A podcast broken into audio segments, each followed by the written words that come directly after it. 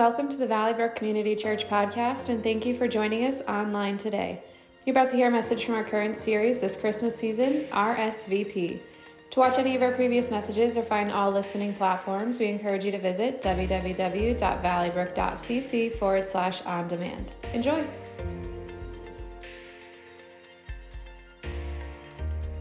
All through this uh, month, we've been looking at these stories from Scripture. And We've been talking about the invitation that God gives to humanity to believe in Him and to be part of His plan to save the world. We've looked at the invitations that God has given to specific people, and we've looked at how those people have responded. Uh, now, as we recount them, you remember that Mary was invited to accept the role to be the mother of the Son of God. And she responded, Yes. And then we remember that God invited Joseph to obey the Lord's command and marry his fiancee and to become the stepfather to the Son of God. And then we looked at how God invited Anna, a prophetess, and Simeon to wait for God to reveal the Messiah in their lifetime. And he did and they praised God. And then we saw how God invited the shepherds on that night that Jesus was born to believe in him and to worship him and to tell others about him. And they did. All of these people responded yes to the invitation to participate in God's plan. And today we're going to conclude this series by looking at God's invitation to the wise men, or the Magi, as I'm going to refer to them today. You know, when we, when we talk about the Magi, it, it's good to get a refresher on who these people were. So, Greg Katsana wrote in Christianity Today about the Magi. He said, The Magi, or as some call them, the wise men, were from modern day Iraq. They knew the stars better than the backs of their hands.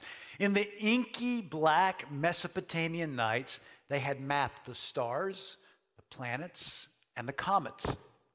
They had tracked the almost imperceptible trails of these things for generations.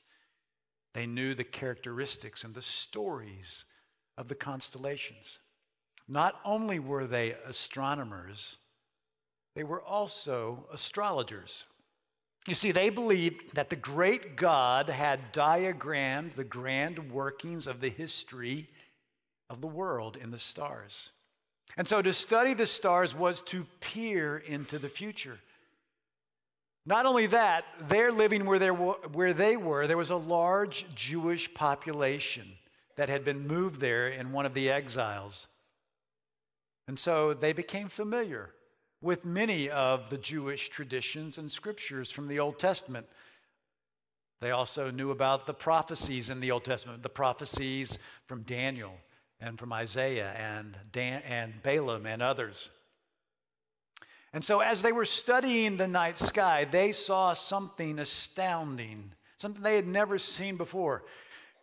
Was it a confluence of several planets coming close together in their orbits? Was it a supernova? Was it a comet? Well, biblical scholar Colin R. Nicholl has made a very compelling case for a great comet in his book, The Great Christ Comet. He points to Balaam's prophecy in the book of Numbers, which he says he believes that the Magi were familiar with. And, and this is what the prophecy says I see him, but not now. I behold him, but not near. A star will come out of Jacob, a scepter will rise out of Israel. Now, in the ancient world, a comet was called a, a, scepter star because of the tail of the comet. The Magi seem to have concluded that Balaam's oracle in the book of Numbers was about a rising scepter star. And that was the key for them to interpret this comet's behavior. As the Magi studied this, they saw a star of some kind that so clearly signified to them the birth of a new king of the Jews.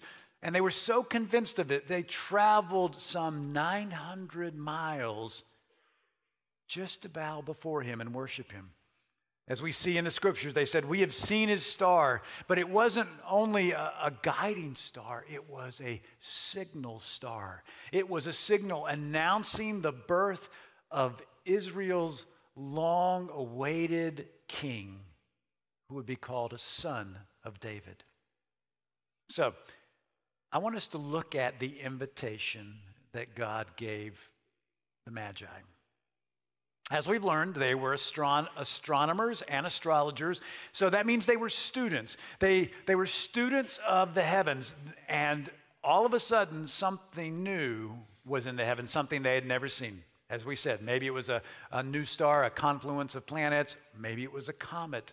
This star was from God, and they interpreted it as an invitation to them.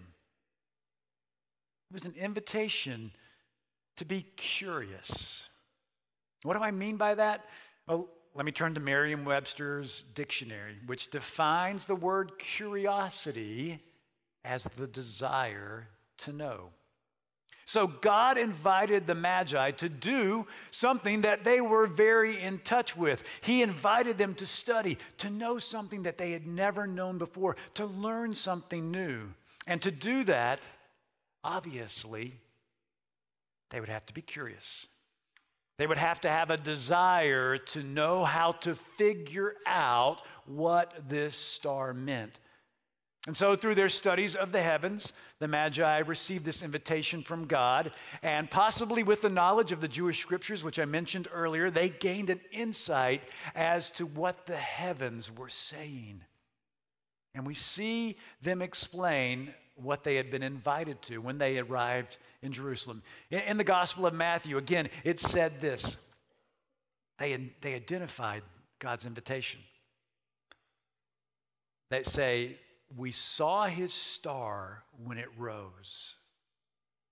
So we know that they studied what they saw in the skies and they interpreted its meaning.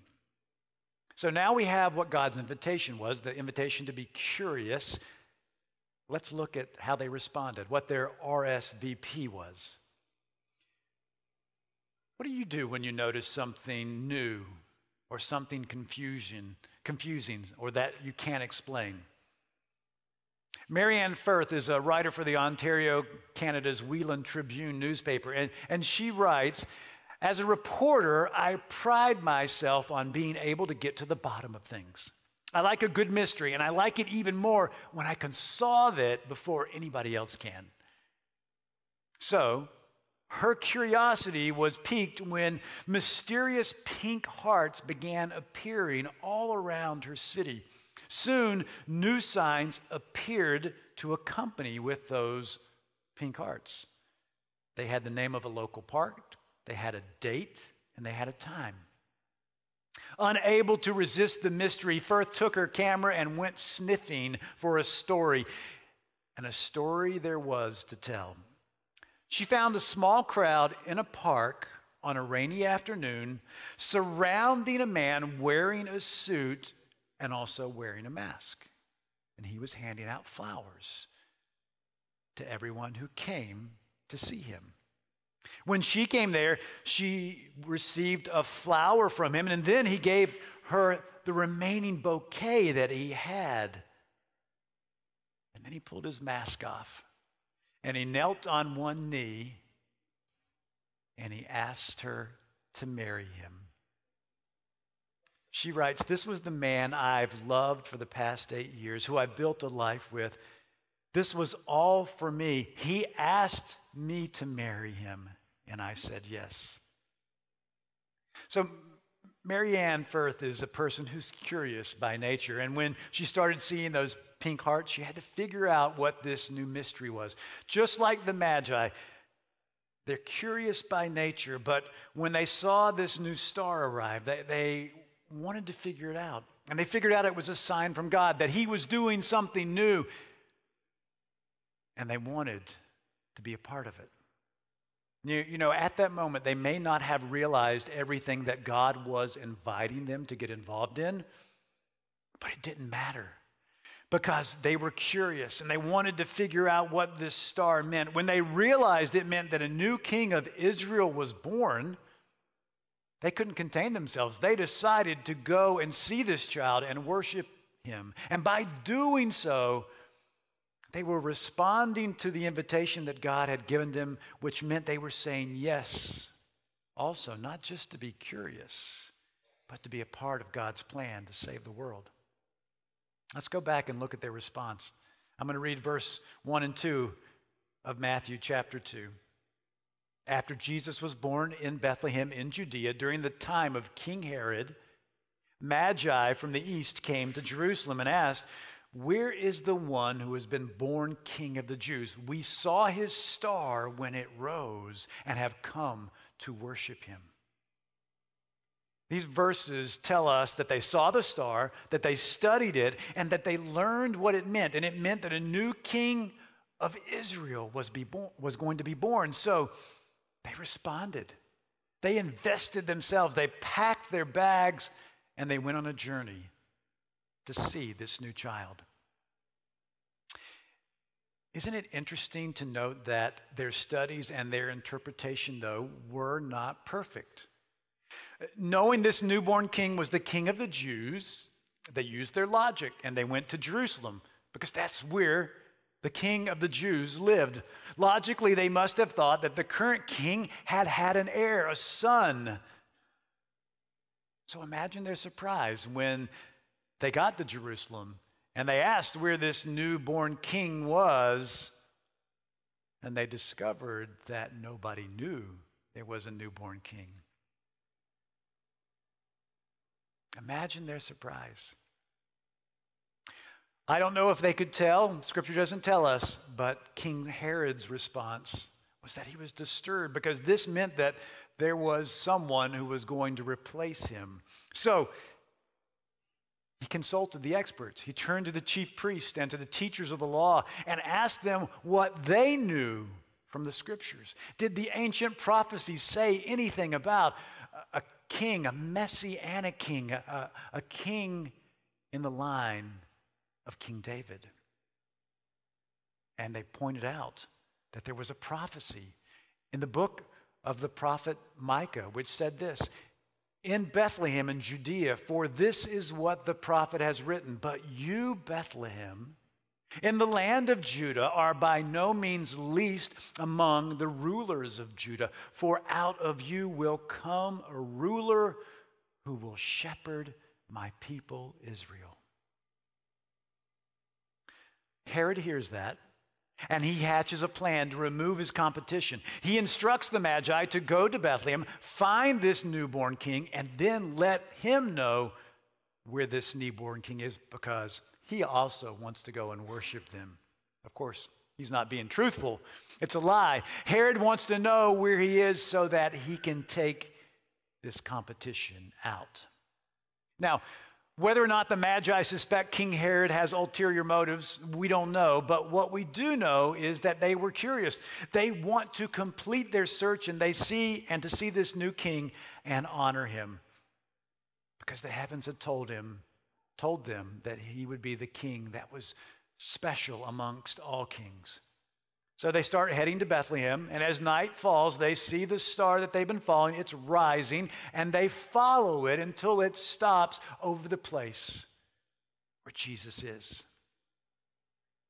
Scripture says the Magi were filled with excitement as they came to the house, and they find this new king with his mother and in awe and reverence, they bow down and they worship him. And then they give him extravagant gifts. Gifts, by the way, that may have served a critical purpose in God's plan to save the world. But I'll come back to that in a minute. What happens next is significant. The last thing that we ever hear about the Magi is this Having been warned in a dream not to go back to Herod, they returned to their country by another route. So remember, the story of the Magi begins with them studying the stars and receiving a message from God, and it ends with God speaking to them through a dream. Now, I don't want to read too much into this, but maybe something was happening in the faith lives of these magi because at first God communicated to them through their heads, through the things they studied, through the things that they were curious about. He, he, he reached them where they would be most responsive. But now it feels like he's speaking to them more intimately through this dream in their hearts. Because the Magi responded to God's invitation to get involved in his plan to save the world, they obeyed what God told them to do in that dream, and they don't go back and tell Herod what they saw. By obeying God, we know that the Magi were protecting Jesus and his family. And, when you continue reading in the book of Matthew, you'll see that as soon as the Magi are gone, God speaks to Joseph in a dream and says, Take Mary and Jesus and go to Egypt. God tells Joseph to do this to protect them from King Herod, who is planning on killing him. In fact, the scripture tells us that there was a slaughter of innocent boys in the age range of Jesus in Bethlehem and the surrounding area that was led by King Herod's order. Now, let me circle back to the gifts that the Magi gave to Jesus and his family gold, frankincense, and myrrh. Some scholars suggest that with the gift of gold, Joseph was able to provide for Mary and Jesus for the months, maybe years, that they were refugees in a foreign country. So even the gifts the Magi gave were part of God's plan to save the world. Now, in every one of these messages, we've looked at God's invitation, we've looked at the response of the people, and then we've flipped the script and looked at how we should respond according to what happens in these stories. I believe that God invites all of us to respond to Him each and every day with curiosity like the Magi. Christianity is not a mindless faith. In fact, God invites us to be curious. God wants us to ask questions and not just to accept everything because somebody told us it. He wants us to check it out. Remember, to be curious means to desire to know more. When we become followers of Jesus, we don't give up thinking, we don't check our brains at the door. No, we're invited to be learners, lifetime learners, to go deeper, to study, to understand, to know.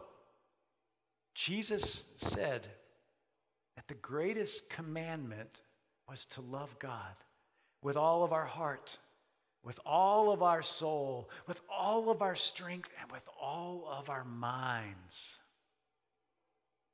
Loving God with all of our minds means seeking to learn to grow and to mature in our understanding and our following of Jesus. But it's not learning more to accumulate more information. In fact, that's one of the problems I see with North American Christianity. We, we just want more information. That's not the goal. The goal is transformation.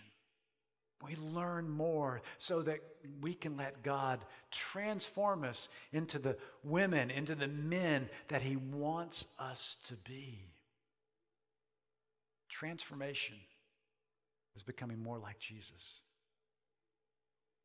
There's a passage in the book of Acts where Paul and Silas have gone to the town of Berea. And from what happens there, sometimes Christians use this phrase with one another. You need to be like the Bereans. Well, what does that mean? I'll explain it, but first, let's read the passage. It comes from Acts chapter 17. That very night, the believers sent Paul and Silas to Berea. When they arrived there, they went to the Jewish synagogue, and the people of Berea were more open minded than those in Thessalonica. And they listened eagerly to Paul's message. They searched the scriptures day after day to see if Paul and Silas were teaching the truth. And as a result, many believed, as did many prominent Greek women and men. So, the idea of being a Berean means to be a student of Scripture, to be curious about what the Bible means, and to want to know how to apply what it means to our lives. So, I want us to look at what the Bereans did.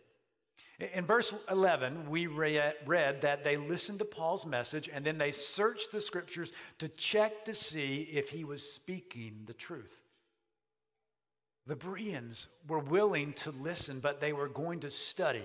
And they were going to make sure what was being taught matched up with God's word. So let's pause for a moment and remember that these Bereans only had the books of the New Testament at their disposal. And more than likely, it was far less than the 39 books that are in our Old Testament today. So, uh, that's right, they had the Old Testament books at their disposal, but less than the 39 books. Certainly, they had the books of the law Genesis, Exodus, Leviticus, Numbers, and Deuteronomy. And they probably had some of the prophets like Isaiah, and Jeremiah, and Micah. And so they were listening to what was being taught. But at the end of each day, they were checking and verifying what they heard. And did you notice how they did this? It was, an, it was a very important process, part of their process. They listened, they checked, and they verified in community with others. Now, that may seem odd to us because we live in a very individualistic age. All of us can have our own personal copy of the Bible. We can have it in hard bound copies as well as electronic copies. We can have devotionals on our phones as well as books. We can do all of this reading, all of this on our own. But the scripture says the Bereans were in the synagogue and they searched the scriptures day after day together. They studied with others. And there are two reasons that they studied in community. The first one, honestly, is, is very simple reason. You got to remember, this was more than 1,400 years before the invention of the printing press. And the invention of the printing press made scriptures more available than any other time in the history of the world. At that time in history, in the first century, the books of the Bible, they weren't actually books, they were on scrolls, they were copied by hand and so you couldn't own one unless you had a lot of money because they were very expensive. But those scrolls of scripture could be found in every local synagogue. So that's where people would gather to read and to discuss and to decide how to apply God's word to their lives.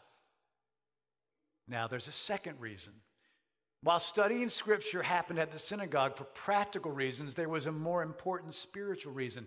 Being a follower of God is not something we do by ourselves. Oh, we think we can in 2023, but being a follower of God is, is something that we're supposed to do in community with other believers. We learn from our Jewish ancestors that we must learn in community with others where we discuss and where we can debate and where we can wrestle with what those scriptures mean and how we apply them to our lives. As one pastor writes, if the goal of Scripture is the revelation of God and His glory in the church, then Scripture cannot properly be interpreted in, in abstraction from community, from community wisdom, from the mission of the church. If we are to be Bereans, we must not divorce the doing of theology, the following of the Bible from community.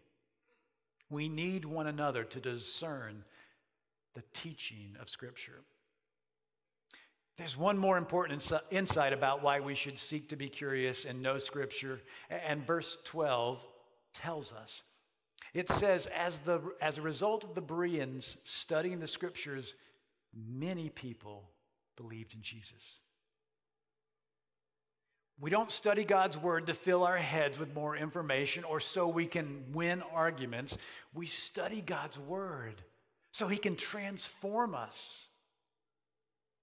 And then we share what we've learned with others so those same scriptures will transform their lives into becoming followers of Jesus. God is inviting each and every one of us to be curious and to know Him more. If you don't consider yourself a follower of Jesus, God is inviting you to become a follower of Jesus. He's inviting you to be curious and to ask Him if He really is who Scripture says He is. So don't be afraid. Ask Him and expect Him to answer. Now remember, He's inviting you to be curious. And so that's an invitation to read the Bible, to even study it with others, and to ask God questions. And I encourage you to do that with others. So I hope you'll say yes to that invitation. If you consider yourself a follower of Jesus, He's inviting you to stay curious and to seek to know Him more. And He's inviting you to join Him in being part of His plan to save the world. And I hope you will respond yes. So, with that, I want to get practical. If you say yes to God, then you need to understand that that means you need to have a plan to know Him and His Word so it can be a part of your life and so you can help others. The reality is this without a plan, we'll never accomplish anything. So, you know, here we are on New Year's Eve 2023. The, the new year is less than 24 hours. And so I want to give you a challenge. You know, I, I think that as your pastor, that this is a, a challenge for me and for all of us. And it's to get to know God by going deeper, by reading the Bible regularly. So, Here's what I want to encourage you to do. Remember, we need to do this in community. I want, I want to encourage you to join a life group. You can go to our website, and you can find our life groups, and you can find one that fits your schedule, and you can sign up for it. If for some reason you can't find a life group, then, then let us know. Send us an email. But there's another way you can do this. You can find one or two other followers of Jesus and say, Can we get together regularly and, and read the Bible and discuss it? So I, I would encourage you to do that. Now, Studying the Bible in community is very important. But reading the Bible and studying the Bible also needs to be part of our daily routine. To know God more, you're going to need to read or listen to Scripture. So, what if you made a goal for 2024 to read through the Bible? Now, I would encourage you to, you know, don't be legalistic about that. Don't beat yourself up on it if you miss a day. But what if you made it your goal to seek to read through it? So I, am going to encourage you to do this. And I'm going to make a couple of recommendations. Number one, I'm going to recommend that you use a hard copy Bible, uh, not, not, an electronic Bible. Uh, I don't know if you're like me, but uh, I, I, don't suffer from ADD until I have my phone in my hand. And uh, then I can get very distracted, okay? So that's why I recommend a real physical Bible. Now, I will make one concession, and, this is it. Maybe some of you are auditory learners. You know, you're just not a reader. Um, but if you could listen to Scripture, then you could take it in. So, here's my concession I know that the Bible app will read Scripture to you. So, if you're an auditory le- uh, learner, then I would encourage you to, to take advantage of that and let that Bible be read to you so you can learn it. And regardless of whatever your um, language of choice is, the Bible app has English, Spanish, and, and dozens of other translations that can be read to you. So I would encourage you to do that. Now, if you're a visual learner, the best resource I know to help you study the Bible is called thebibleproject.com. Now, it doesn't go by verse by verse, but it uh, has visual teaching that will help you learn a great deal about God and about the Bible. And if, you, if you're saying, well, Clark, that's a lot of information, how do I find it all? If you go to our website, um, go to uh, uh, valleybrook.cc, and look for Bible study resources. You can find all of that information and the links there. Why is this so important? Because I believe that, that God wants to transform our lives. But we have to be curious. We have to be willing to seek him out. And when we seek him, we will find and we'll learn and we'll grow and mature. Remember, this isn't about information, it's about transformation. So I want to encourage you to do whatever it takes to be curious about God's word as we head into this new year.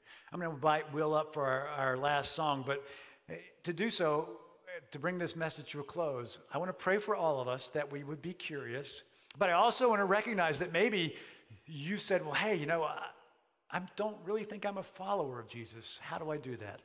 Well, very simply, you tell him in a prayer, but this is what you need to know to become a follower of Jesus.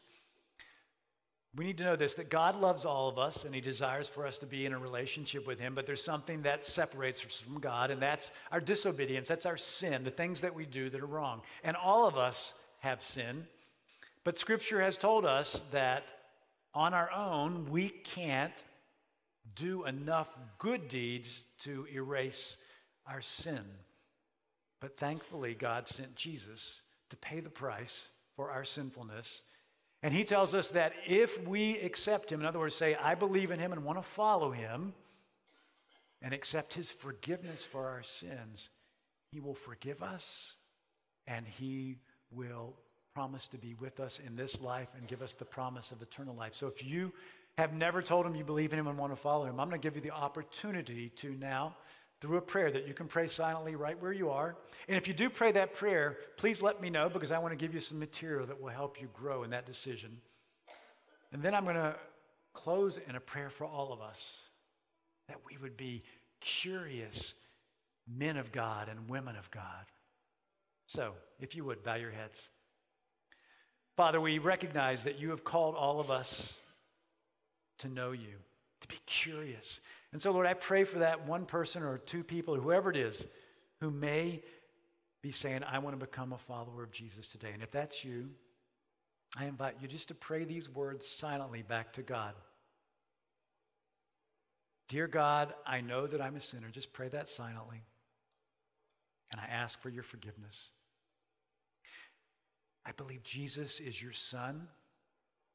I believe he died for my sin and that you raised him to life. And I want to trust him as my Savior and follow him as my Lord from this day forward. And we'll say amen, but I'm going to continue in prayer for all of us. Lord, we want to be curious. We want to be curious about you and, and what your word says. We want to know more so you can transform us into being the men and women that you desire for us to be. So, Lord, I pray for each one of us that you would prompt us every day to open up the Bible, to read and to hear you speak to us and apply it to our lives. And pray this in Jesus' name. Amen.